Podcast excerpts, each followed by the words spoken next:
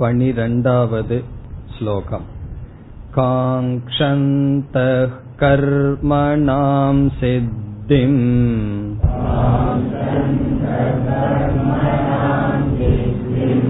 यजन्त इह देवताः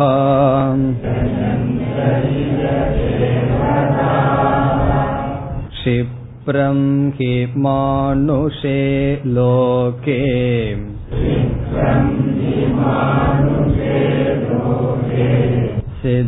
सिद्धिर्भवति कर्मजा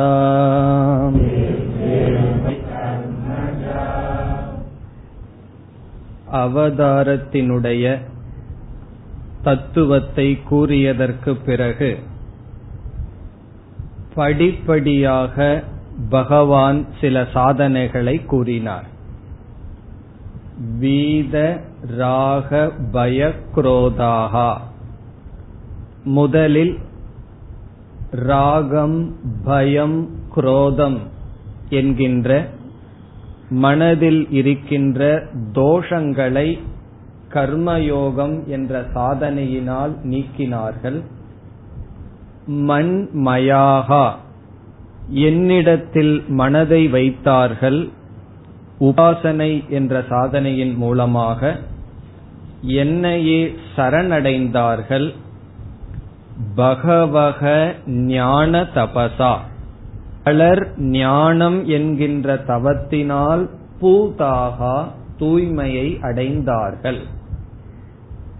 இங்கு தூய்மை என்பது அஜானம் என்ற அசுத்தத்திலிருந்தும் நீங்கினார்கள். இப்படி மோக்ஷத்தை அடைந்தார்கள் என்று பகவான் கூறினார்.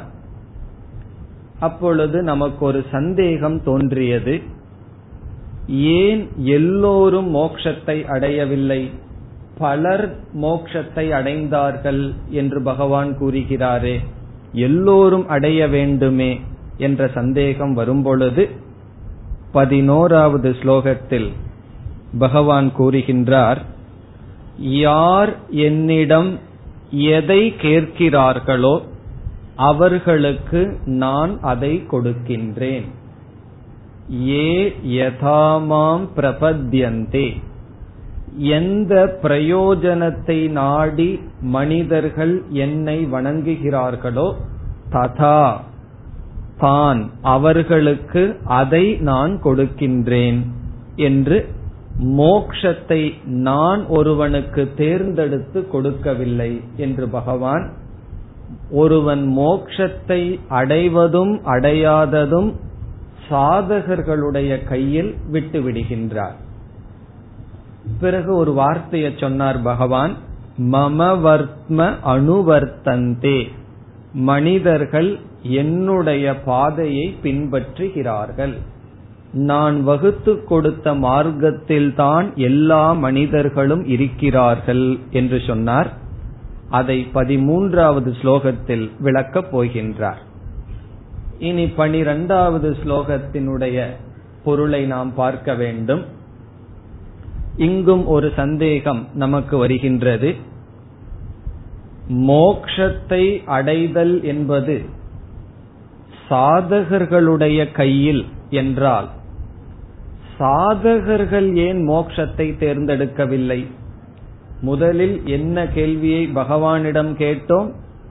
நீங்கள் ஏன் எல்லோருக்கும் மோட்சத்தை கொடுக்கவில்லை என்றால் பகவான் என்ன பதில் சொல்றார்? மோக்ஷத்தை கொடுப்பதும் கொடுக்காததும் என்னுடைய விருப்பு வெறுப்பு அல்ல. என்னிடம் எதை கேட்கிறார்களோ அதை நான் கொடுக்கின்றேன் என்று சொல்லிவிட்டார். இனி நாம் கேட்கின்றோம் ஏன் உங்களிடம் மனிதர்கள் மோட்சத்தை கேட்பதில்லை? பலர் மோக்ஷத்தை ஏன் நாடுவதில்லை? அதற்கு பதில் பனிரெண்டாவது ஸ்லோகம். பதில சுருக்கமாக மட்டும் சென்ற வகுப்புல பார்த்தோம். என்ன பதிலை பார்த்தோம்? மனிதர்களினுடைய டெண்டன்சி மனதில் இருக்கின்ற பாவனை என்னவென்றால் எந்த ஒரு சாதனையை செய்தால் அதனுடைய பலன் மிக மிக விரைவில் வருமோ அதைத்தான் செய்வார்கள்.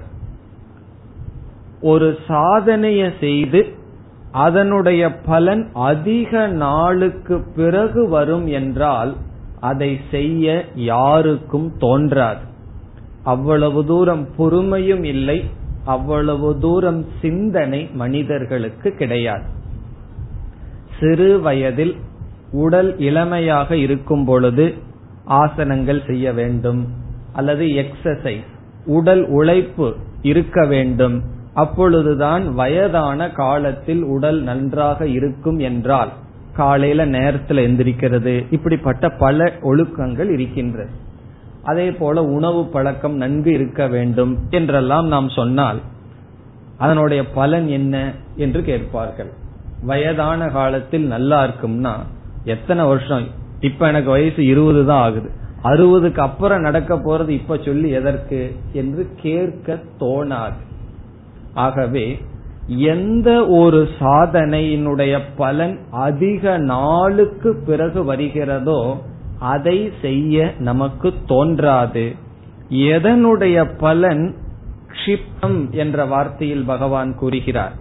க்ஷிப்தம் என்றால் குயிக் மிக மிக சீக்கிரமாக வருமோ அதை மனிதர்கள் தேர்ந்தெடுக்கிறார்கள். இதுக்கும் நம்ம கேட்ட கேள்விக்கு என்ன சம்பந்தம்? நம்ம கேட்ட கேள்வி என்ன? ஏன் மனிதர்கள் மோக்ஷத்தை தேர்ந்தெடுக்கவில்லை? பகவானுடைய பதில் என்ன? சீக்கிரமாக பலன் எதில் கிடைக்கிறதோ அதைத்தான் மனிதர்கள் நாடுகிறார்கள். இதிலிருந்து என்ன தெரிகிறது என்றால் மோக்ஷம் என்கின்ற பலனை அடைய நாம் செய்ய வேண்டிய சாதனை கர்மயோகத்திலிருந்து ஆரம்பித்து நம்முடைய மனதை தூய்மைப்படுத்தி பிறகு மனதை ஒருமுகப்படுத்தி சாஸ்திரத்தை கேட்டு மனநம் செய்து நிதித்தியாசனம் செய்து ரொம்ப தூரம் இருக்கின்றது அந்த ஞானம் ஞான நிஷ்டை. இதில் என்ன கடினம் என்றால் சாஸ்திரத்தை கேட்கறது கஷ்டம் கிடையாது. அது கஷ்டம்னு சொன்னா இப்பெல்லாம் நீங்க என்ன பண்ணிட்டு இருப்பீங்கன்னு நான் நினைக்கணும். கஷ்டப்பட்டு இருப்பீர்கள்னு நினைக்கணும். அப்படி இல்லையே. நமக்கு பசியாக இருக்கிறது. பசியை நீக்க எது சாதனம்? ஒருத்தர் சொன்னார் சமையல் செய்வது சாதனம் சரி சமையல் செய்து கிச்சன்லயே வச்சிருவோமே அது சாதனமோ? சமையல் செய்வது சாதனம் அல்ல சாப்பிடுவது சாதனம். சாப்பிடுதல் என்ற சாதனையை செய்தால் பசி நீங்குதல் என்ற பலன் கிடைக்கும். மனிதர்களாகிய நாம் ஆடு மாடுவை போல மேய்ஞ்சிட்டு வர முடியுமோ? சமைத்தல் என்பதை கட்டாயமாக செய்தாக வேண்டும். ஆகவே இதுல எது கடினம்? நமக்கு நல்லா தெரியுது. யாராவது சாப்பிடுறது கடினம்னு சொல்லுவார்களோ? சமைப்பது கடினம். காலையில எந்திரிச்ச உடனே சில பேர் நைட்டே பிளான் பண்ணிடுவார்கள் நாளைக்கு இதெல்லாம் செய்யணும்னு சொல்லி. இவ்வளவு பிளான் பண்ணி மூணு மணி நேரம் அதற்காக செலவிட்டு அத பதினஞ்சு நிமிஷத்துல முடிச்சிடுறோம் அந்த காரியம். பதினஞ்சு நிமிஷம் சில பேர் அவ்வளவு கூட இல்ல அவ்வளவு பிஸி அஞ்சு நிமிஷத்துல முடித்து விடுவார்கள். ஐந்து நிமிடத்தில் செய்து முடிப்பதற்கு மூணு மணி நேரம் ப்ரிப்பேர் பண்றோம். இதே பிரின்சிபிள் தான் வேதாந்தத்திலையும் சமையல் கட்டில் இருக்கிறது தான் மோக்ஷத்திலையும் இருக்கு. என்னன்னா ஞானத்தை அடைதல் சாப்பிடுவது போல. ஞானத்தை அடையுங்கிறது சாஸ்திரத்தை கேட்கறது புரிஞ்சுக்கிறதுங்கிறது சாப்பிடுறது போல. இந்த சாப்பிடுறதுக்கு ப்ரிப்பரேஷன் இருக்கே அதுதான் சாதன சதுஷ்டய சம்பத்தி என்ற சாதனையை அடைதல். சாதன சதுஷ்டய சம்பத்தி என்றால் விவேகம் குறிப்பாக வைராகியம் சமதமாதி முமுக்ஷுத்துவம். இப்படிப்பட்ட குணங்களை அடைதல். மிக மிக மிக கடினம். இதை ஒருவன் அடைந்து அதற்கு பிறகு ஞான யோகம்ங்கிற சாதனைய செய்து அதற்கு பிறகு மோக்ஷங்கிறது ரொம்ப தூரத்தில் இருப்பது போல் தெரிகிறது. ஆகவே ஞானத்தினுடைய பலன் ந கஷிப்ரம் பவதி. கஷிப்ரம்னா சீக்கிரமா வர்றதில்லை. வேற ஏதாவது பலன்னா உடனடியாக வந்துவிடும். இப்போ ஒருவரிடம் சென்று ஒருவர் நம்மிடம் வந்து ஒரு கருத்தை கேட்கின்றார். என் மனசு ரொம்ப கஷ்டமா இருக்கு. அதுக்காக நான் என்ன செய்யணும்? மனது எப்போ பார்த்தாலும் குழம்பிட்டே இருக்கே கஷ்டமா இருக்கே என்ன செய்யணும் சொன்னா அவரிடம் நம்ம சொல்றோம் ஒரு ஹோமத்தை பண்ணிருங்க எல்லாம் சரியா போகும்னா ரொம்ப சந்தோஷப்பட்டுருவார். ஒரு ஹோமம்னா சரியாயிருமோ மனசு?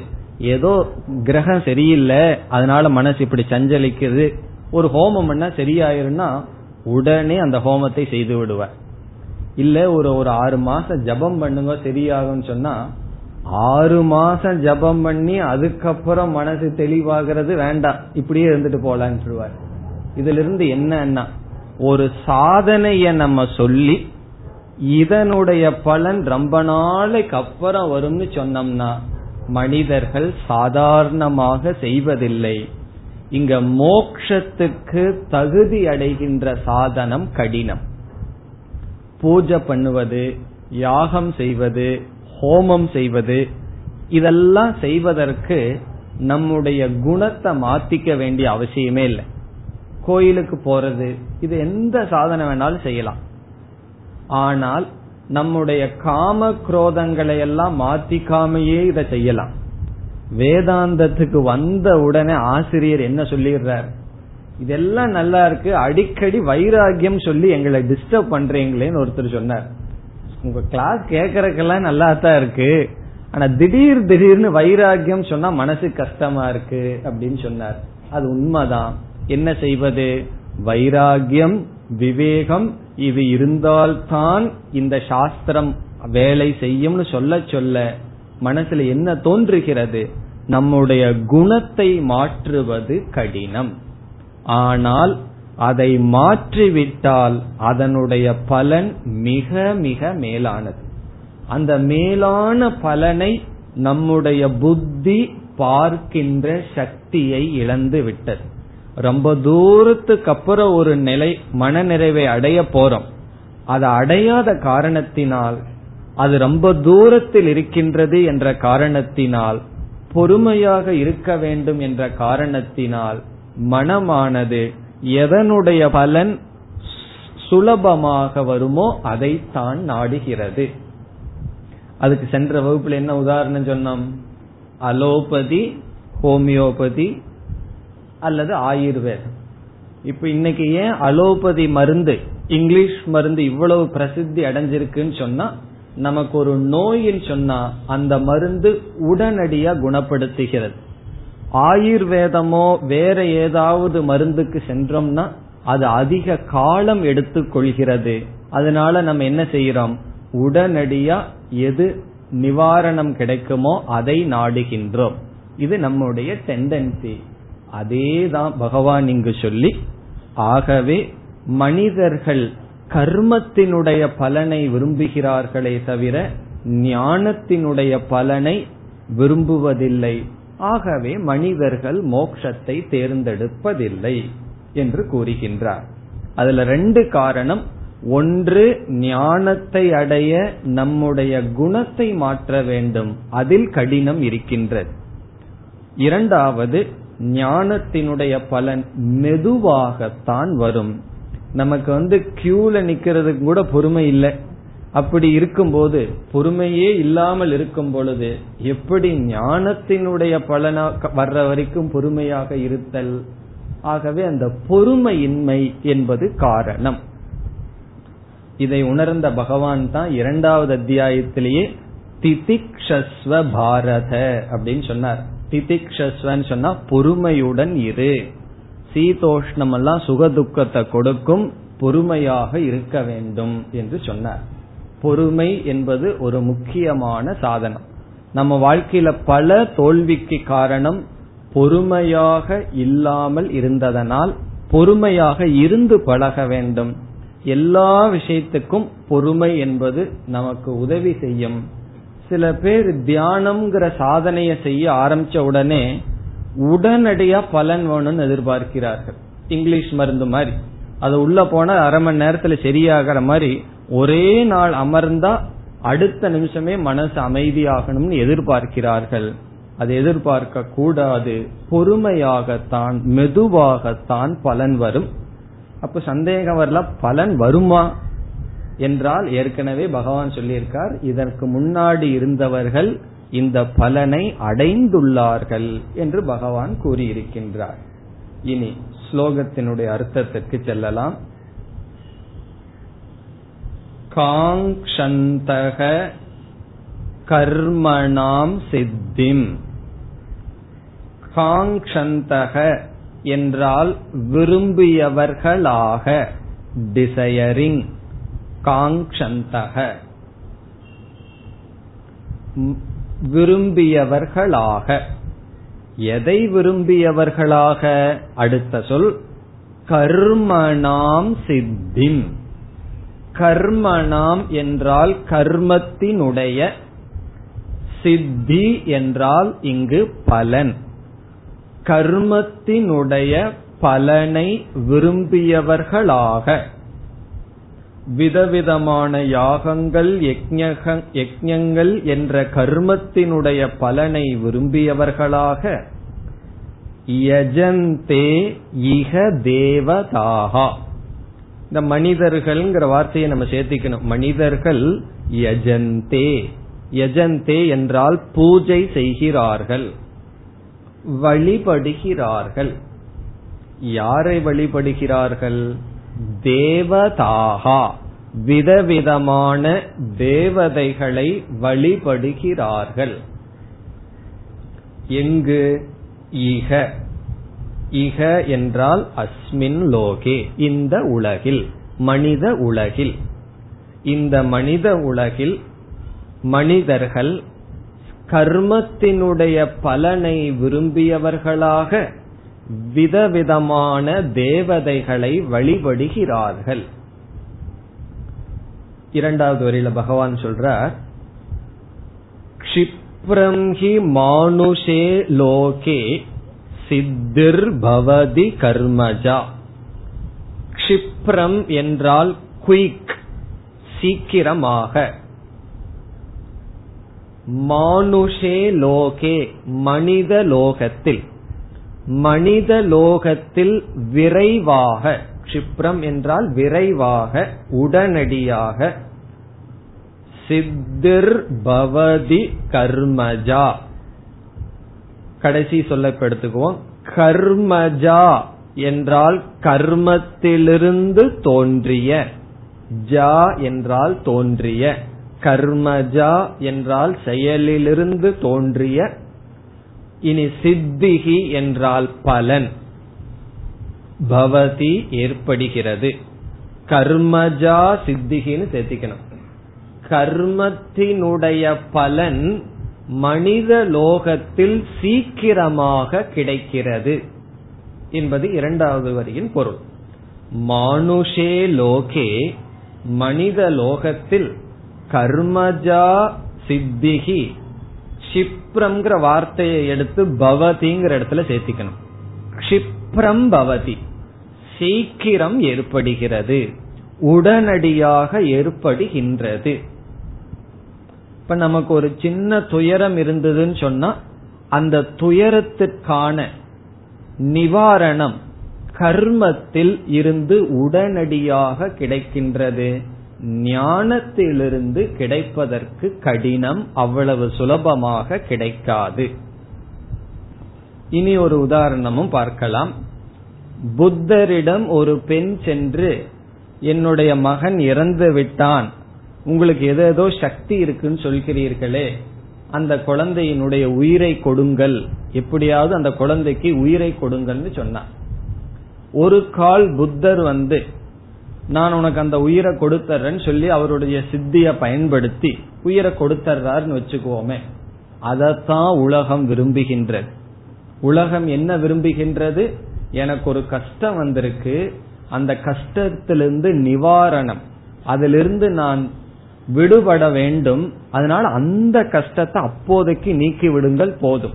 அதற்கு மேல வேண்டாம். அதற்கு மேல இனி ஒரு கஷ்டம் வரும்போது உங்ககிட்ட வர்றேன். அது வரைக்கும் வேண்டாம். இப்போதைக்கு இந்த கஷ்டம் வந்திருக்கு. புத்தர் அதை செஞ்சிருக்கலாம். அதைத்தான் உலகம் விரும்புகிறது.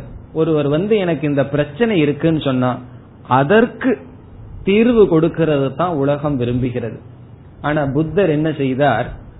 இந்த ஊர்ல போய் எந்த வீட்டுல மரணமே நடக்கலையோ அந்த வீட்டில இருந்து கடுகையோ ஏதோ ஒன்ன அவர் கடுகுன்னு சொன்னார். ஏதோ ஒன்ன எடுத்துட்டு வான்னு.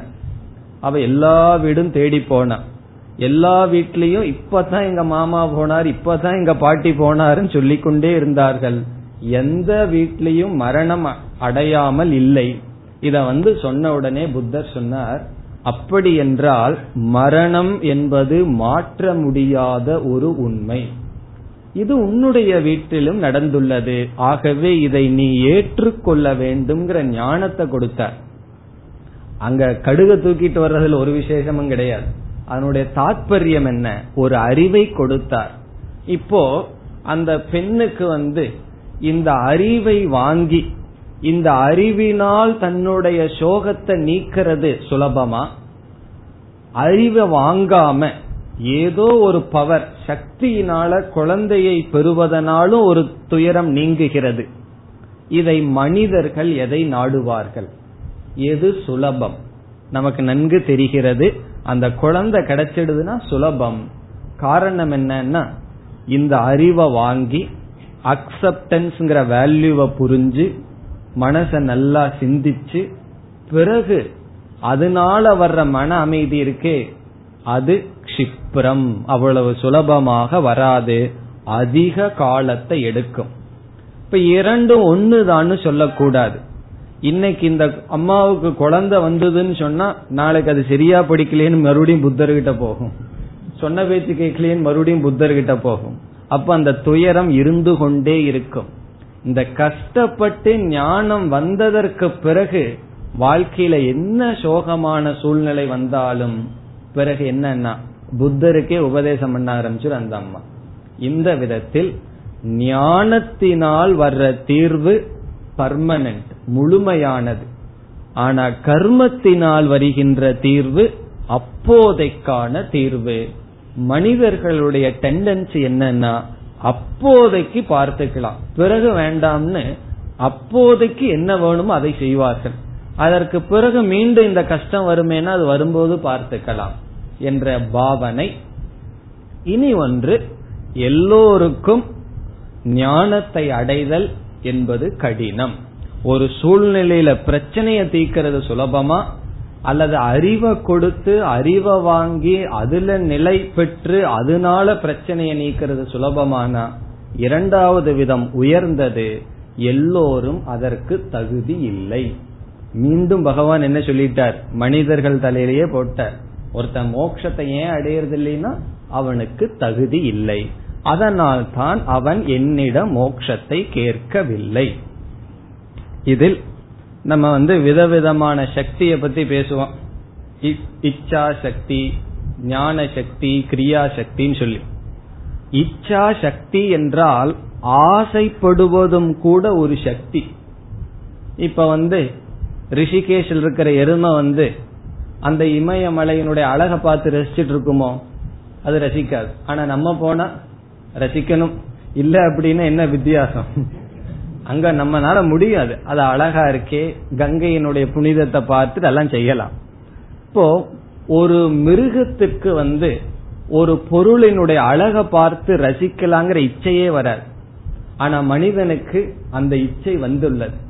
ஒரு கழுதையிடம் ஒரு புஸ்தகத்தை கொடுத்தா படிக்கலாங்கிற இச்சை வருமோ? வராது.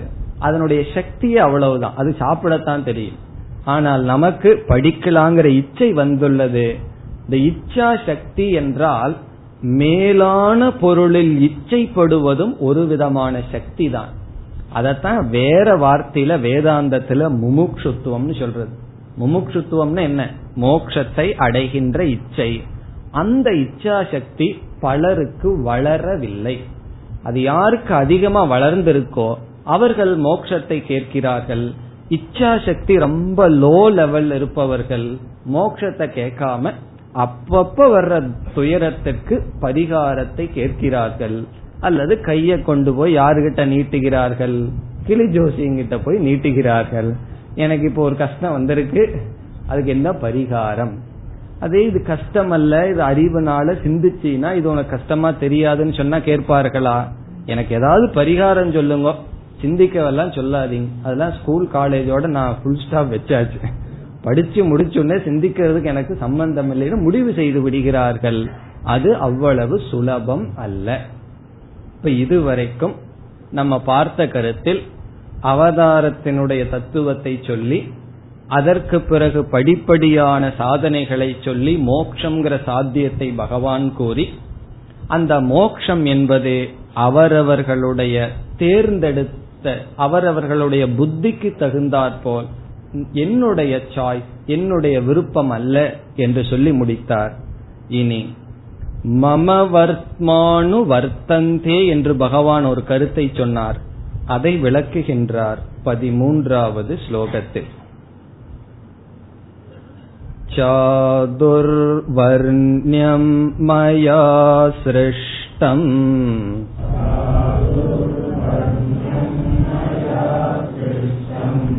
गुणकर्म विभागशः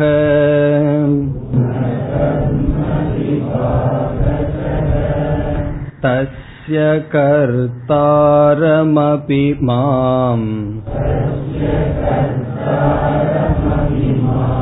विद्यकर्तारमव्ययम्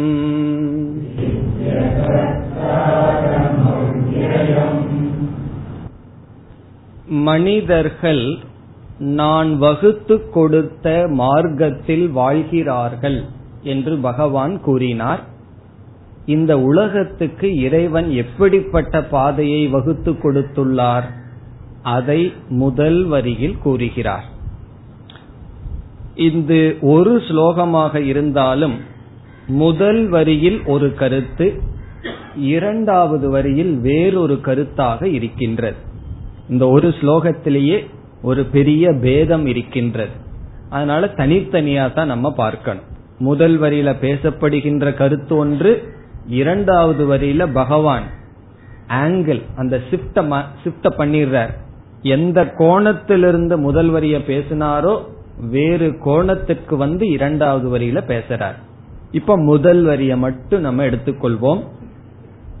இரண்டாவது வரிய பிறகு பார்க்கலாம். முதல் வரியில் என்ன சொல்கின்றார்? மம வர்த்ம அணுவர்த்தந்தேன்னு பகவான் சொன்னார். சொன்னார்னு சொன்னா எங்க சொன்னார்? ரெண்டு ஸ்லோகத்துக்கு முன்னாடி. பதினோராவது ஸ்லோகத்தில் இரண்டாவது வரியில சொன்னார் எல்லோருமே என்னுடைய பாதையை பின்பற்றுகிறார்கள் சொன்னார். அதாவது இந்த உலகத்தில் வாழ்கின்ற மக்கள் நான் வகுத்து கொடுத்த வழியிலிருந்து விலகிச் செல்வதில்லை. இந்த உலகத்துக்கு பகவான் எப்படிப்பட்ட மேப் எப்படிப்பட்டதை வகுத்து கொடுத்தார் என்று பகவானே கூறுகின்றார். இந்த உலகத்தில் உள்ள மனிதர்கள் அல்லது மனித சமுதாயம் இரண்டு கோணத்தில் பிரிக்கப்பட்டிருக்கின்றது. ஒன்று சோசியல் ஆங்கிள் சமுதாயத்தினுடைய அடிப்படையில் விபாகம். விபாகம் என்றால் பிரிவு இருக்கின்றது. இரண்டாவது லைஃப் ஸ்டைல் நம்முடைய வாழ்க்கையின் அடிப்படையில் தனிப்பட்டவனுடைய அடிப்படையில் பிரிவானது இருக்கின்றது. முதலில் தனிப்பட்ட வாழ்க்கையில் என்ன பிரிவு என்றால் ஒவ்வொரு மனிதனுடைய வாழ்க்கையை பகவான் நான்காக பிரித்துள்ளார். முழு சமுதாயத்தை பகவான் நான்காக பிரித்துள்ளார். இதில் தனிப்பட்ட வாழ்க்கையில் என்ன பிரிவு என்றால் ஆசிரம விபாக சமுதாயத்தில் என்ன பிரிவு என்றால் வர்ண விபாக ஆசிரம விபாகம் என்றால் ஆசிரமம் வாழ்க்கை முறை. விபாகம் வேறுபாடு. நமக்கு தெரிஞ்ச கருத்து தான் ஆசிரமம் என்றால் என்ன? பிரம்மச்சரிய கிரகஸ்த வானப்பிரஸ்த சந்நியாசம் என்று நான்கு ஆசிரமங்கள் இது ஒருவனுடைய லைஃப் ஸ்டைல் ஒருவனுடைய வாழ்க்கையில் வருகின்ற காலபேதத்தில் வருகின்றது. முதலில் பிரம்மச்சரிய ஆசிரமத்தில் இருக்கின்றான். படிக்கிற ஸ்டேஜ் அதற்கு பிறகு ஃபேமிலி லைஃப் இல்லற வாழ்க்கை. அதற்கு பிறகு வானப்பிரஸ்தம் எல்லாம் பகவான் சொல்லி கொடுத்தது போயிடுதுன்னு சொல்லக்கூடாது. இன்னைக்கு ரிட்டையர்மெண்ட் என்னன்னா வானப்பிரஸ்தம். அந்த காலத்துல அது பகவான் சொல்லி வச்சதை கேட்கல. அதனால ரிட்டையர்மெண்ட் இனிமேல் நீ வேலை செய்யக்கூடாதுன்னு சொல்லியாரு. அது ரிட்டையர்மெண்ட் வானப்பிரஸ்தம். சந்நியாசம் என்றும் ஒன்று இருக்கின்ற. இந்த விதத்தில் ஒரு விபாகம் பகவான் செய்துள்ளார். இந்த இடத்துல ஆசிரம விபாகத்தை பகவான் பேசவில்லை. வர்ண விபாகத்தை பகவான் பேசுகிறார். அதையும் சேர்த்து இங்கு நாம் புரிந்து கொள்ள வேண்டும். இப்போ ஆசிரமம் என்றால் என்ன? ஆசிரமம் என்றால் வாழ்க்கை. நாம் வாழ்கின்ற ஸ்டேஜஸ் ஆஃப் லைஃப் வாழ்க்கையினுடைய ஸ்டேஜ் முதல்ல படிக்கிறது பிறகு இல்லறம் வானப்பிரஸ்தம் சந்நியாசம். இப்படி பகவான் பிரிச்சு கொடுத்து என்ன பண்ணார்னா ஒவ்வொரு ஆசிரமத்துக்கும் ஒவ்வொரு கடமைகளை வைத்தார். அந்த கடமைகள் தான் விசேஷ தர்மம் அல்லது சொதர்மம் என்று சொல்லப்படுகிறது. தர்மத்தை ரெண்டா பிரிக்கிறோம். சாமானிய தர்மம் விசேஷ தர்மம். எல்லா ஆசிரமத்தில் இருப்பவர்களுக்கும் எல்லா வர்ணத்தில் இருப்பவர்களுக்கும் பொதுவான சில தர்மங்கள். சில ஆசிரமத்தில் இருப்பவர்களுக்கு சில தர்மம். அவர் அந்த ஆசிரமத்தை மாறிடுதுன்னு சொன்னா அந்த தர்மம் எல்லாம் கடமைகள் எல்லாம் போய்விடுகிறது. இப்ப பிரம்மச்சரிய ஆசிரமத்தில் என்ன கடமைனா படிப்பது எளிமையாக இருத்தல் குருவுக்கு பணிவிடை செய்தல் எல்லாம் சிலதெல்லாம் இருக்கு.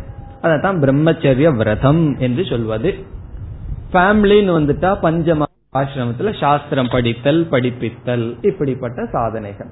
இவ்விதம் ஒவ்வொரு மனிதனுடைய வாழ்க்கையை பகவான் நான்காக பிரித்து கடமைகளை எல்லாம் கொடுத்து அதை செய்து நீங்கள் வாழ்க்கையினுடைய லட்சியத்தை அடையுங்கள்னு சொன்னார். அது இங்கு சொல்லாததுனால அதை பற்றிய விசாரம் இப்பொழுது விட்டு விட்டு பகவான் இங்கு என்ன சொல்றார்? சமுதாயத்தை நான் நான்காக பிரித்தேன் என்று சொல்றார். சாதுர்வர்ணியம் மயா சிருஷ்டம் மயா சிருஷ்டம் என்னால் படைக்கப்பட்டது. மயா சிருஷ்டம்னா என்னால் படைக்கப்பட்டது. என்ன படைக்கப்பட்டதா? சாதுர்வர்ணியம். நான்கு வர்ணங்கள். பிராமண கஷத்ரிய வைசிய சூத்ராகா என்கின்ற நான்கு வர்ணங்கள். சாதுர் வர்ணியம்னா நான்கு ஜாதி வர்ணங்கள். மயா திருஷ்டம் என்னால் படைக்கப்பட்டது. நான் தான் ஜாதியை படைத்தேன் என்று பகவான் கூறுகிறார். அதாவது சமுதாயத்தில் இருக்கின்ற மனிதர்களை நான் நான்காக பிரித்துள்ளேன். நான்கு விதமான விபாகத்துடன் நான் அவைகளை அமைத்தேன். ஒன்றை நம்ம பிரிக்கிறோம்னு சொன்னா அதுக்கு ஏதாவது ஒரு ஸ்கேல் அளவுகோல் வேணும். இப்ப நான் இந்த ஹால்ல இருக்கிறவங்களை எல்லாம் ரெண்டா பிரிக்கிறேன்னு சொன்னா கேட்கணும் எதனுடைய அடிப்படையில ரெண்டா பிரிக்கிறீர்கள் அப்படின்னு சொன்னா கண்ணாடி போட்டவங்கள ஒரு குரூப் கண்ணாடி போடாதவங்கள ஒரு குரூப்னு பிரிக்கலாம். அல்லது அறுபது வயசுக்கு மேல் இருக்கிறவங்க ஒரு குரூப் அது கீழ் இருக்கிறவங்க ஒரு குரூப்னு பிரிக்கலாம். எப்படி வேணாலும் பிரிக்கலாமே.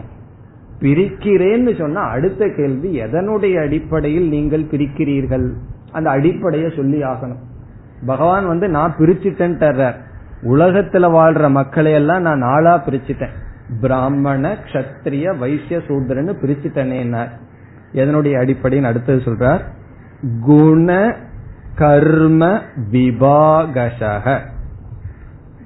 குண குணத்தின் அடிப்படையில் கர்ம கர்மத்தின் அடிப்படையில் விபாகசக என்றால் அடிப்படை. குணத்தில் கர்மத்தின். இதன் அடிப்படையில் நான் மனிதர்களை நான்காக பிரித்துள்ளேன். குண விபாக கர்ம விபாக குணத்தின் அடிப்படையில் கர்மத்தின் அடிப்படையில் மனிதர்களை நான் நான்காக பிரித்துள்ளேன். இனி இந்த வாக்கியத்தை நாம் இப்பொழுது விசாரம் செய்யலாம்.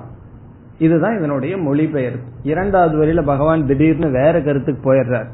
முதல் வரியில சொன்னது அப்படியே பின்வாங்கிக்கிறார். நான் அதை செஞ்சாலும் செய்யலிங்கிற முதல் வரியில் என்ன சொன்னார்? நான் தான் பிரிச்சேன்னு சொல்லிட்டு இவைகளுக்கெல்லாம் நான் கர்த்தாவா இருந்தாலும் நான் கர்த்தா இல்லை அப்படின்னு வித்ட்ரா பண்ணிக்கிறார். சப்போர்ட் அடிக்கடி வித்ட்ரா பண்றாங்க இல்லையா? அப்படி பகவான் கொடுத்துட்டு அப்படியே இழுத்துக்கிறார் அந்த வார்த்தைய. அதை கொஞ்சம் அதிகமா விசாரம் பண்ணணும். பிறகு பார்க்கலாம். முதலில் இதனை பற்றி சில சிந்தனைகளை மேற்கொள்ளலாம். காரணம் என்ன? பல குழப்பங்கள் ஜாதியில தானே வந்துட்டு இருக்கு இப்ப சாஸ்திரத்துல ஏதாவது குறை இருக்கா? இந்த ஜாதியினுடைய விஷயத்தில்? அல்லது புரிந்து கொண்ட மக்களிடம் குறை இருக்கின்றதா? என்று இப்பொழுது நாம் பார்க்க வேண்டும். படிப்படியாக இந்த நான்கு ஜாதியை பற்றி பகவான் இங்கு கூறிய கருத்தை நாம் இப்பொழுது விசாரம் செய்யலாம். முதலில் ஜாதி என்ற சொல்லுக்கு சமஸ்கிருதத்தில் இனி ஒரு சொல் வர்ணக. அதத்தான் இங்க பகவான் பயன்படுத்தினார். சாதுர் வர்ணியம் வர்ணக என்ற சொல். அந்த சொல்லுக்கு என்ன அர்த்தம்னு முதல்ல பார்க்கலாம். வர்ணக என்ற சொல்லுக்கு என்ன பொருள்? நம்ம சாதாரணமா என்ன நினைச்சிட்டு இருக்கோம்? வர்ணம் சொன்னா வண்ணம் கலர் அப்படின்னு நினைச்சிட்டு இருக்கோம். இங்கு வர்ணக என்ற சொல்லுக்கு வர்ணியதே நியாயதே அனேன இதி வர்ணக குணக. வர்ணக என்றால் கேரக்டர் அப்படின்னு அர்த்தம். கடைசியில வர்ணகங்கிற சொல் என்ன எதை குறிக்கிறது என்றால் எதனால் ஒருவனை அறிய முடியுமோ அது வர்ணம். எதனால்? எந்த குணத்தினால் எந்த குவாலிட்டினால ஒருவனை நாம் அறிய முடிகின்றதோ ஒருவனுடைய தன்மையை நாம் அறிய முடிகின்றதோ அதற்கு வர்ணக என்று பெயர். வர்ணியதே நியாயத்தே அநேக அனேன இது வர்ணக குணம். A quality by which a person is known or identified எந்த குவாலிட்டினால ஒரு பர்சனை நம்ம ஐடென்டிஃபை பண்ண முடியுமோ அதற்கு வர்ணக. எவ்வளவு வர்ணம் இருக்கின்றது? நான்கு வர்ணம் இருக்கின்றது. பிராமணக கஷத்ரியக வைசியக சூத்ரக. இனி ஒவ்வொரு சொல்லுக்கு என்ன லட்சணம்னு பார்க்கலாம். பிராமணங்கிற சொல்லுக்கு என்ன லட்சணம்? அப்படி ஒவ்வொரு லட்சணத்தை பார்த்து பிறகு அந்த விபாகத்திற்குள் செல்லலாம். பிராமணக என்ற சொல்லுக்கு இரண்டு லட்சணம் இருக்கின்றது. ஒன்று பிரம்ம அதீதே இது பிராமணக. இந்த இடத்தில் பிரம்ம என்ற சொல்லுக்கு பொருள் வேதம். வேதத்தை படிப்பவன் படிப்பதனால் அவன் பிராமணன். வேதம் பிரம்ம அதீதே இது பிராமணக. இதனுடைய அர்த்தம் என்ன? யார் வேதத்தை அத்தியனம் செய்கிறார்களோ அவர் பிராமணன். இனி பிருகதாரண்யக்க உபனிஷத்துல ஒரு லட்சணம் சொல்லியிருக்கு பிராமணனுக்கு. பிரம்ம வேத்தி இது பிராமணக. இங்க பிரம்மன் இரண்டாவது லட்சணம் சொன்னா பரம்பொருள். பரபிரம்மத்தை யார் அறிகிறார்களோ அவன் பிராமணன். சங்கரர் அதற்கு பாஷ்யத்தில் எழுதுறார் மற்ற பிராமணர்கள் எல்லாம் கௌண பிராமணக. கௌண பிராமணகன்னு சொன்னா நேமுக்குன்னு சொல்றமே. நாம்கே வாஸ்தேன்னு சொல்லுவாங்கல்ல பேருக்குன்னு சொல்லுவோமே அது. பிரம்ம வேத்தி ஜானாதி இது பிராமணக. அத பிராமணகன்னு சொல்லி உபனிஷத் சொல்லும். இந்த ஞானத்தை எல்லாம் சொல்லி அத பிராமணக பவதி. அப்பொழுது பிராமணன் ஆகின்றான் அப்படின்னு சாஸ்திரம் சொல்லும். இந்த அர்த்தம் வந்து அவ்வளவு பிரசித்தி அர்த்தம் கிடையாது. இதெல்லாம் வேதாந்தத்துக்குள்ள வந்தாதான் பிராமணன்னா பிரம்மத்தை அறிஞ்சவன் சொல்லு.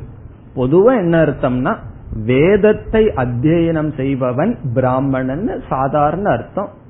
உபனிஷத்துக்குள்ள பிரம்ம ஞானத்தை உடையவன் பிராமணன். இனி கஷத்திரியன்கிறதுக்கு அர்த்தம் க்ஷதாத் திராயதே இது க்ஷத்ரியக.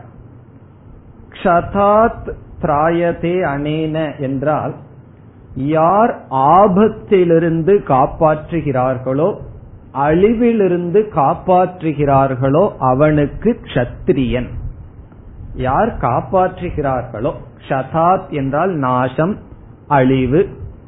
இப்ப நம்ம நாட்டுல வந்து நல்ல ஒரு வேதம் கலாச்சாரம் இருக்கு.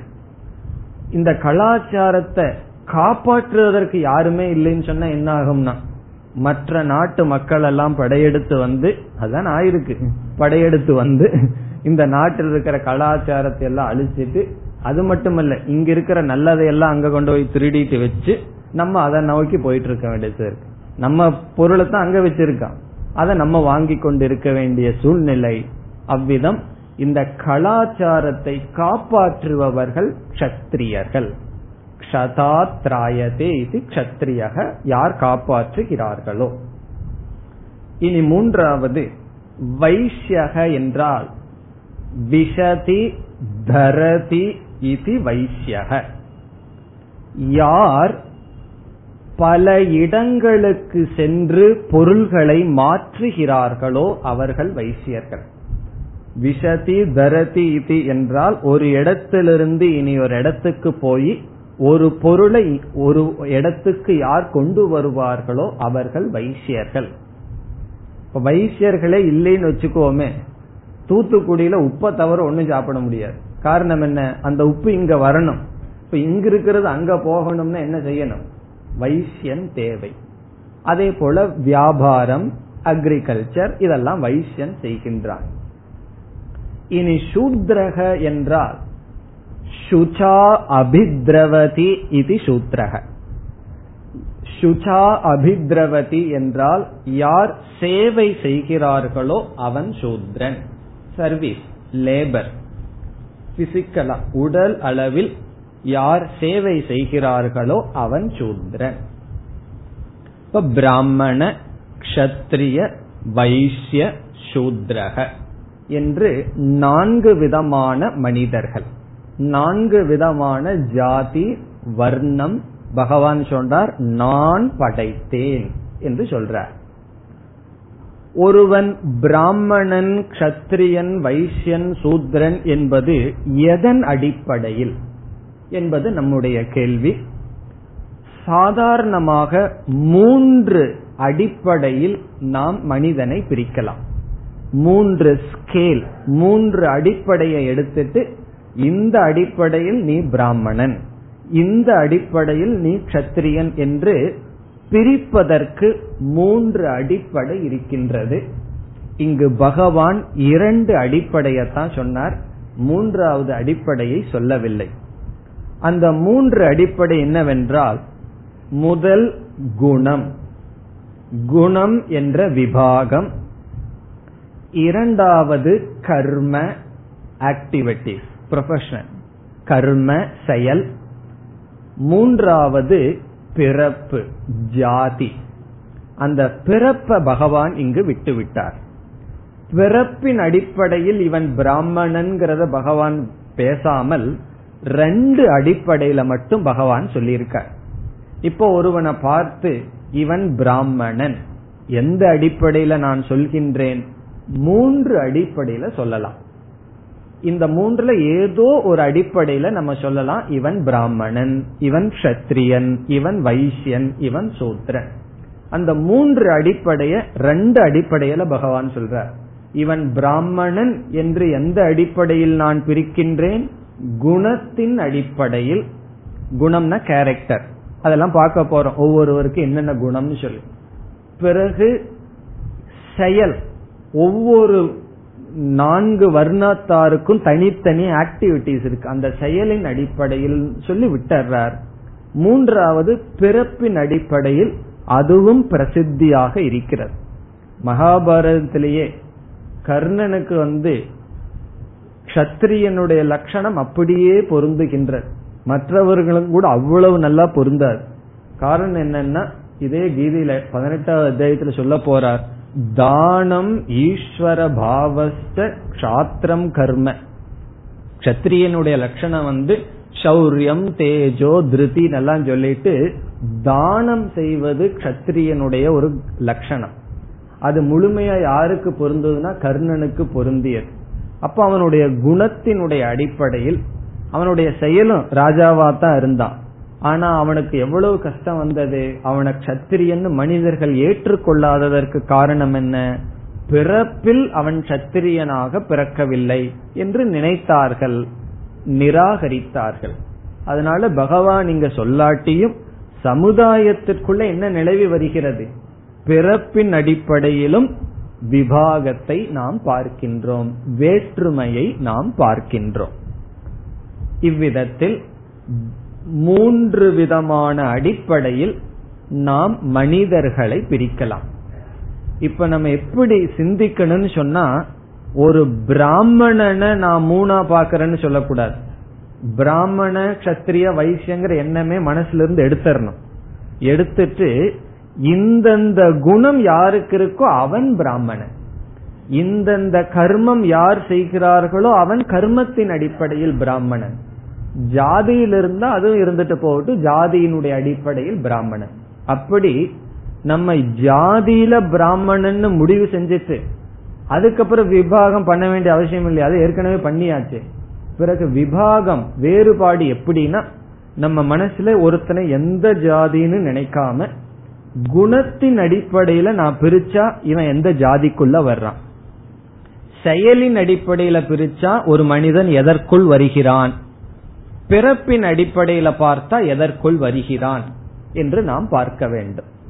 இதுல ரொம்ப சுலபம் என்ன தெரியுமோ? பிறப்பு. அதுக்கு ஏதாவது முயற்சி பண்ணணுமா? ஒருத்தன் பிராமண ஜாதியில பிறக்கிறதுக்கு என்ன பண்ணணும்னா? சில பேர் சொன்னாங்க இந்த காலத்துல பாவம் பண்ணணும்னு சொன்னார்கள். ஃபார்வேர்டுன்னு போட்டு ஒரு விதமான பிரயோஜனம் வராம இருக்கிறதுக்கு பாவம் என்ன பிராமணனா பிறக்கலாம் அப்படின்னு சொன்னார்கள். காரணம் என்ன தெரியுமோ? பிராமணனா பிறந்து வேதம் படிச்சு வேதத்தை வளர்க்கணுங்கிற ஆசை இல்ல வியாபாரம் பண்ணி வெளிநாட்டுக்கு போய் அது செய்யணுங்கிற ஆசை. இப்ப வைசிய காரியத்தை செய்யணும் ஆனா பிராமண குலத்துல பிறக்கணும்னு ஆசை. அங்கேயே கான்ட்ரடிக்ஷன் இருக்கு. பிராமணனா பிறந்து எங்களுக்கு வந்து வியாபாரம் பண்றதுக்கும் இதுக்கெல்லாம் சந்தர்ப்பமே கிடைக்கலன்னு சொன்னா என்னன்னா அங்கேயே பிரச்சனை இருக்குன்னு அர்த்தம். சரி அந்த பிரச்சனை இருந்துட்டு போட்டோம் ஒரு மனிதன் பிராமண கத்திரிய வைசிய சூத்ரன் என்று மூன்று கோணத்துல பார்க்கலாம். இனி நம்ம ஒவ்வொரு கோணத்துல எடுத்துக்கலாம். முதலில் குணத்தின் அடிப்படையில் எடுத்துக்கொள்ளலாம். அப்படி எடுத்துட்டா நீங்க இப்போ ஒரு சார்ட் மாதிரி போட்டுக்கணும். பிராமணன். அவனுக்கு என்ன குணம்? மூன்று குணம் இருக்கின்றது. சத்துவ குணம் ரஜோ குணம் தமோ குணம் அதுக்கெல்லாம் ஷார்ட் நோட் வச்சுக்கோங்க. சத்துவத்துக்கு எஸ் ரஜோ குணத்துக்கு ஆர் தமோ குணத்துக்கு டி அப்ப சேர்த்துன என்ன ஆகும்? எஸ் ஆர் டி அது பிராமணன். ஒரு மனிதனுக்கு சத்துவ குணம் மேலோங்கியும் சத்துவத்தை தொடர்ந்து ரஜோகுணமும் ரஜோகுணத்துக்கு பிறகு தமோ குணமும் இருந்தால் அவன் குணத்தின் அடிப்படையில் பிராமணன். இப்ப பிராமணன் அதாவது நம்ம சார்ட் எப்படி இருக்கணும்னா பிராமணன்.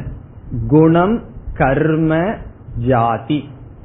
பிராமணன் என்பவன் குணத்தின் அடிப்படையில் யார் பிராமணன் என்றால் சத்துவ பிரதானம் அதற்கு பிறகு ரஜோகுணம் அதற்கு பிறகு தமோகுணம். அப்படி ஒருவன் இருந்தால் அவனை குணத்தக பிராமணகன் சொல்லலாம். குணத்தின் அடிப்படையில் அவனை பிராமணன் என்று அழைக்கலாம். நீதி நீதிய பத்தி பார்க்க கூடாது குணத்தின் அடிப்படையில் ஒருவன் பிராமணன். எப்பொழுது? ஒரு மனிதனுக்கு சத்துவ குணம் மேலோங்கியும் அதற்கு பிறகு ரஜோகுணம் அதற்கு பிறகு தமோகுணம். இனி கத்திரியனுக்கு வந்தால் முதலில் ரஜோகுணம். ரஜோகுணத்தை தொடர்ந்து சத்துவ குணம் சத்துவ குணத்தை தொடர்ந்து தமோகுணம். அப்போ ஆர் ஆர்எஸ்டி ஆர் என்ன? ரஜோகுணம் பிரதானமா இருக்கும் இல்ல அப்படின்னா எதிரி வந்தான்னா நான் எதிரி கிட்ட சத்துவ தத்துவம் பேசிட்டு இருந்தான்னா அவன் என்ன பண்ணுவான்? முதல்ல ரஜோகுணம் இருக்கணும். ஆனா அந்த ரஜோகுணத்தை தனக்காகவே பயன்படுத்தி இருந்தான்னா உலகத்துக்கு கொடுக்க மாட்டானே. உடனே கொஞ்சம் தியாகம் இருக்கணும் ரஜச தொடர்ந்து சத்துவம் இருக்கு. ஏன்னா நாட்டுக்காக இருக்கானே. ஒரு கலாச்சாரத்தை பாதுகாக்க வாழ்கிறானே. அது சத்துவம். பிறகு தமோகுணம். கடைசியில. இனி வைசியனுக்கு வருவோமே. வைசியனுக்கு முதலில் ரஜோகுணம். ரஜோகுணம் இல்லைன்னா டிராவலே பண்ண முடியாது. ஒரு இடத்துல இருந்து இனி ஒரு இடத்துக்கு போலான்னா கொஞ்சமாவது ரஜஸ் வேணுமே. ரஜஸ் இல்ல அப்படின்னு சொன்னா ஊரெல்லாம் சுத்த முடியாது. இப்ப ரஜோகுணம். ஆனா அவன் எதுக்கு ஊர் சுத்துறான்? உலகத்தை முன்னேறலாம்னு சொல்லி அல்ல கிடையாது. தன்னுடைய வீடு தன்னுடைய குடும்பம் அதற்காக. அதனால வைசியனுக்கு ரஜஸ் முதலில் தொடர்ந்து வருவது தமஸ். சத்துவம் வராது. தமஸ் இரண்டாவது வருகிறது. கடைசியில சத்துவம் வரும். ஏதோ ஒரு பர்சன்ட் யாருக்காவது கொடுப்பான். அட்லீஸ்ட் இது நார்த் இந்தியாவில கொடுப்பார்கள் நார்த் இந்தியால எல்லாம் சில பெரிய பிசினஸ் எல்லாம் அவங்களுடைய அக்கௌண்ட்லயே வெங்கடாஜலபதிக்குன்னு ஒரு பர்சன்டேஜ் அவரே ஒரு பார்ட்னர் போட்டுருவார்கள். போட்டு அங்க அதாவது செய்கிறார்கள். அதுல போட்டுருவா. இங்க வந்து பகவானே போட மாட்டார்கள். அங்க வந்து அந்த அக்கௌண்ட்ஸ்லயே போட்டு பகவானுக்கு டொனேஷன் கொடுப்பார்கள். பத்ரிநாத் எல்லாம் போய் பாருங்க தெரியும். பெரிய பெரிய செல்வந்தர்கள் சர்வன்ட வச்சு வழிபோக்கர்களுக்கு கொடுக்க மாட்டார்கள். அவர்களே நின்று வருபவர்களுக்கெல்லாம் உணவு கொடுத்துட்டு அந்த தானம் அங்கு செழிப்பாக இருக்கிறது. அது யார்? வைசியன் இப்ப ரஜோகுணம் தமோகுணம் சத்துவகுணம். இனி சூத்ரன் யாருன்னா? முதலில் தமோகுணம். இரண்டாவது ரஜோகுணம். மூன்றாவது சத்துவகுணம். சத்துவ குணமும் இருக்கும். இந்த மூணு குணம் எல்லாத்துக்கும் இருக்கும். ஆனால் பிரதானமாக இருப்பது தமோ குணம். இதனுடைய அர்த்தம் என்னன்னா அவன் எப்ப பார்த்தாலும் தூங்கிட்டு இருப்பான்னு அர்த்தம் கிடையாது. அதெல்லாம் இந்த காலத்துல இருக்கிற ஆபீஸ் இல்ல. போஸ்ட் ஆபீஸ்ல போய் பார்த்தா அதெல்லாம் பார்க்கலாம். அதனுடைய அர்த்தம் என்னன்னு சொன்னா சிந்திக்க மாட்டான் அர்த்தம். அதனாலதான் ஒரு லேபர் கிட்ட நீங்க வேலையை சொல்லி பாருங்க. இந்த மேசன் எல்லாம் இத்தனை வருஷம் கட்டடம் கட்டுறாங்களே என்ஜினியர் இல்லாம ஏன் கட்டுறது இல்லைன்னா? நீ இப்படி செங்கல் வைனா வைக்க தெரியும். சிந்திச்சு இதனால என்ன விளைவு? அதெல்லாம் தெரியாது. சிந்திக்கவே தெரியாது. சிந்திக்க பழகல் அவர்கள். வெறும் சரீரத்துல வேலை செய்வார்கள். அதனால தமோ குணம். தமோ குணம்னா தூக்கம்ங்கிற மட்டும் அர்த்தம் அல்ல சிந்திக்க மாட்ட பிளானிங்கே இருக்காது. இப்படி செஞ்சா இந்த விளைவு வருமே. காரிய காரண சிந்தனையே இருக்காது. அது வந்து தமோ குணம். பிறகு ரஜோகுணம் பிறகு சத்துவகுணம் இப்ப இதனுடைய அடிப்படையில் ஒரு மனிதனை முதல்ல பிராமணன் முடிவே செய்யக்கூடாது. ஒரு மனிதனை எடுத்துட்டு குணத்தின் அடிப்படையில அவனை பிராமணன் யார பிராமணன் சொல்லலாம் யார கத்திரியன்னு சொல்லலாம்னா நமக்கு இந்த லிஸ்ட் தான். எஸ்ஆர்டி ஆர்எஸ்டி ஆர்டிஎஸ் அப்புறம் என்ன? டிஆர்எஸ் இதுதான்.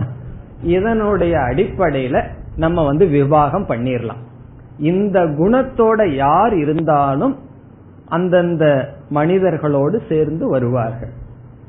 இனி கர்மத்தினுடைய அடிப்படையில் விபாகத்துக்கு வரலாம். இது ரொம்ப சுலபம். கர்மத்தினுடைய அடிப்படைன்னு சொன்னா பிராமண கர்மம் என்ன என்றால் படித்தல் படிப்பித்தல் டீச்சர்ஸ் ஒருத்தருக்கு சொல்லி கொடுக்கறது. எதை வேணாலும் சொல்லி கொடுக்கலாம். அது சயின்ஸா இருக்கலாம் மேத்ஸா இருக்கலாம் வேதாந்தமா இருக்கலாம் இலக்கணமா இருக்கலாம். அதை டீச் பண்றது அல்லது வேதமா இருக்கலாம். ஏதாவது ஒன்றை சொல்லி கொடுத்தல் பிறகு கோயில்ல பூஜை செய்தல் இப்படிப்பட்ட ரிலீஜியஸ் ஆக்டிவிட்டி ஒருத்தன் செய்தால் அவனை கர்மத்தின் அடிப்படையில் பிராமணன் என்று சொல்லலாம். பிறகு கஷத்திரியனுக்கு தெரிஞ்சதுதான் நாட்டை பாதுகாத்தல் ஆர்மி அரசியல்வாதிகள். அரசியல் தலைவர்களாக இருத்தல் நாட்டை பாதுகாத்தல் இவர்களெல்லாம் கத்திரியர்கள் வியாபாரமும் பிறகு அக்ரிகல்ச்சர் விவசாய தொழிலையும் செய்பவர்கள் வைசியர்கள் லேபர் உடல் உழைப்பு செய்பவர்கள் சூத்ரன். இது கர்மத்தினுடைய அடிப்படையில். இனி ஜாதியினுடைய அடிப்படையில் வந்தால் ஒரு குடும்பத்தில் குலம் என்று பரம்பரையாக வந்து இருக்கின்றது.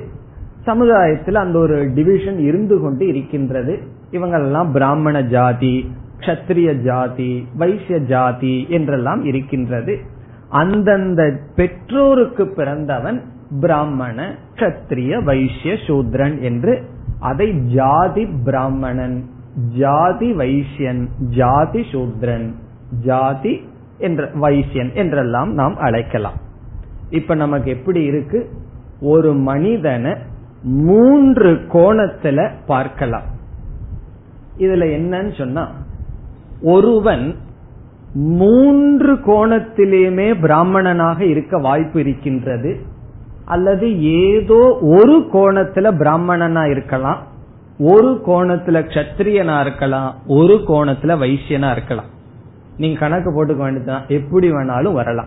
இப்போ ஒரு மனுஷன் இருக்கான். அவன் பிராமண குலத்தில் பிறந்துள்ளான்னா ஜாதியின் அடிப்படையில் அவனை பிராமணன் சொல்லலாம். பிறகு அவன் ஒரு லேபரா இருந்தான்னா கர்மத்தின் அடிப்படையில் அவன் சூத்ரன். அவனுடைய குணம் வந்து கத்திரிய குணமா இருந்தா குணத்தின் அடிப்படையில் அவன் கத்திரியன் என்று எப்படி வேண்டுமானாலும் இருக்கலாம். ஒருவன் பிறப்பில் சூத்திரனா இருந்து குணத்தில் பிராமணனாகவும் கர்மத்தில் பிராமணனாகவோ வைசியனாகவோ இருக்கலாம். இப்போ ஒரு மனிதன் வந்து மூன்று அடிப்படையில எப்படி வேண்டுமானாலும் இருக்கலாம். ஒரே வீட்டுல வந்து மூணு ஜாதி பல நாலு ஜாதி இருக்கும். ஒரு வீட்டுல மூணு நாலு குழந்தைகள்னு சொன்னா ஒவ்வொருத்தனுடைய அடிப்படையில் இருக்கும். ஆனா ஜாதியில எல்லாம் ஒண்ணுதான். அவர்கள் வைசியனாகவோ சூத்ரனாகவோ கத்திரியனாகவோ இருக்கலாம். ஆனா குணத்தின் அடிப்படையில் கர்மத்தின் அடிப்படையில் மாறி இருக்கலாம். இனி இதில் எந்த பிராமணன் உயர்ந்தவன் என்பது கேள்வி. பிரச்சனையே அதுதானே. நான் பிராமணன் உயர்ந்தவன் நான் சத்திரியன் உயர்ந்தவன் நான் சூத்திரன் உயர்ந்தவன் அல்ல என்று மற்றவர்கள் சொல்கிறார்கள் என்றெல்லாம் நினைக்கிறார்கள். இனி ஒருத்தனுடைய கிரேட்னஸ் உயர்வு எதனுடைய அடிப்படையில் வருகின்றது? இதுக்கெல்லாம் பிஹெச்டி பண்ணணுங்கிற அவசியம் இல்லை நன்கு தெரிகின்றது. ஒருத்தனுடைய உயர்வு குண விபாகத்தில் வருகின்றது. ஒருவன் உயர்ந்த மனிதன் என்பது குணத்தின் அடிப்படையில் வருகின்றதே தவிர பிறப்பின் அடிப்படையிலோ செயலின் அடிப்படையிலோ அல்ல. அல்லது ஒருவன் வந்து பிராமண கத்திரிய வைசிய சூத்ரன் என்பது ஜாதியின் அடிப்படையில நமக்கு சாய்ஸே கிடையாது. நம்ம ஏதோ ஒரு குடும்பத்துல பிறந்துட்டோம். அது பிராமணனா பிறந்திருக்கலாம் சத்திரிய குலத்துல பிறந்திருக்கலாம் வைசிய குலத்துல பிறந்திருக்கலாம் சூத்ரனுடைய குலத்துல நம்ம பிறந்திருக்கலாம். இதுல நமக்கு சாய்ஸ் கிடையாது. அப்ப என்ன செய்யணும்னா ஜாதியில எந்த வர்ணத்துல நம்ம இருக்கிறோமோ அதை அப்படியே அக்செப்ட் பண்ணிக்க. அதுல வந்து மாறி இருக்கணும்னு சொல்லக்கூடாது. அதுல மாறி இருக்கணும்னு நினைக்க வேண்டிய அவசியம் இல்லை. அதுல பெருமையும் இல்லை சிறுமையும் இல்லை. அதுல உயர்வும் கிடையாது தாழ்வும் கிடையாது. எந்த ஜாதியில குளத்துல பிறந்திருக்கிறோமோ அதை அப்படியே அக்செப்ட் பண்ணிக்கிறோம். அதுல நமக்கு சாய்ஸ் கிடையாது. பிறந்ததுக்கு அப்புறம் மாத்த முடியுமா? இந்த இதுல மாத்தலாம். ஏதோ தாசில்தார்கிட்ட ஏதாவது கொடுத்து அதை மாத்தலாம். ஆனா உண்மையை மாத்த முடியுமா? ஏன்னா சில பேர் பண்றாங்க. ஸ்கூல்ல எல்லாம் ஒரு பிராமணனை போய் ஷெட்யூல்னு போட்டு அட்மிஷன் வாங்கிடுறது. அது அதுல பண்ணிடலாம். ஆனா நிஜமா மாத்த முடியுமோ? முடியாது. இப்போ குண ஜாதியின் அடிப்படையில் நம்ம எந்த ஜாதியில பிறந்திருந்தாலும் அதை வச்சு ஒருவன் தன்னை உயர்வாகவும் தாழ்வாகவும் நினைக்க கூடாது அந்த உயர்வு தாழ்வுதான் சமுதாயத்தினுடைய குழப்பத்துக்கு காரணம். இனி கர்மத்தினுடைய அடிப்படையில பார்த்தோம்னா நமக்கு அதுலயும் இன்னைக்கு சாய்ஸ் கிடையாது. நம்ம விரும்புற ஜாப் கிடைக்குதா? கிடைக்கிற ஜாப்பை தான் நாம எடுத்துக்கணும். அதனால நமக்கு வந்து சில பேர்த்துக்கு சில ஜாப் கிடைக்கும். சில பேர்த்துக்கு சில செயல்கள் கிடைக்காமல் இருக்கலாம். அதனால கர்மமும் ஜென்மமும் பிராரப்தம். அதுல நமக்கு சாய்ஸ் கிடையாது ஏற்றுக்கொள்ள ஆனால் குணத்தின் அடிப்படையில் ஒருவன் பிராமணனாக பிறப்பதில்லை பிராமணனாக முயற்சி செய்ய வேண்டும். அதுல நமக்கு ஹண்ட்ரட் பர்சன்ட் சாய்ஸ் இருக்கு. ஹண்ட்ரட் பர்சன்ட் ஆக முடியும். இதெல்லாம் விட்டு வேதாந்தத்துக்கு வந்தோம்னா குணத்தில் எவன் பிராமணனோ அவனுக்கு வேதாந்தம் புரியும். இந்த விதத்துல ஒரு மனிதனுடைய உயர்வு குண பிராமணனாக ஆக வேண்டுமே தவிர கர்ம பிராமணனாக ஆகணுங்கிற அவசியம் இல்லை. படிச்சவங்க எல்லாம் டீச் பண்ணிட்டு இருந்தா என்ன ஆகுறது? ஸ்டூடெண்ட்ஸ் கிடைக்காது. எல்லாமே டீச்சர் ஆயிடுவார் அதனால நம்ம கர்மத்தின் அடிப்படையில் பிராமணனாகவோ பிறப்பின் அடிப்படையில எதுல பிறந்திருக்கிறோமோ அதை நம்ம அப்படியே ஏத்துக்கிறோம். அதுல உயர்வு தாழ்வு இருக்கக்கூடாது. இன்னைக்கு சமுதாயத்துல வந்த பிரச்சனை என்னன்னு சொன்னா பிறப்பின் அடிப்படையில் மனிதர்களுக்குள் உயர்வு தாழ்வு மனப்பான்மை வந்த ஒரே ஒரு காரணம். அது சாஸ்திரம் காரணம் அல்ல தெரிஞ்சோ தெரியாமலையோ பகவான் பிறப்புங்கிற வார்த்தையே இங்க சொல்லல. குண கர்மத்தை தான் பகவான் சொன்னார். அப்ப ஒவ்வொருவரும் என்ன செய்யணும்னா குணத்தில் பிராமணனாக முயற்சி செய்ய வேண்டும். அப்படி ஆனால் அந்த பிராமணன் மோக்ஷத்தை அடைய தகுதி அடைகின்றான். பரீட்சலோகான் கர்மசிதான் பிராமணக நிர்வேதம் ஆயார். ஒரு பிராமணன் மோக்ஷத்துக்கு வருகின்றான் என்றால் அங்கு குண பிராமணனை சொல்லப்படுகிறதே தவிர கர்ம பிராமணனோ ஜாதி பிராமணனோ சொல்லப்படவில்லை. இங்க பகவான் குண கர்ம விபாகத்தில் நான் பிரித்தேன் என்று சொன்னார். மேலும் அடுத்த வகுப்பில் தொடரலாம். ॐ पूर्नमधपूर्नमिधम्पूर्णापूर्नमुधच्छते பூர்ணமாதாய पूर्णमादाय पूर्णमेवावशिष्यते போர் போர் நமுதச்சதேம் பூர்ணய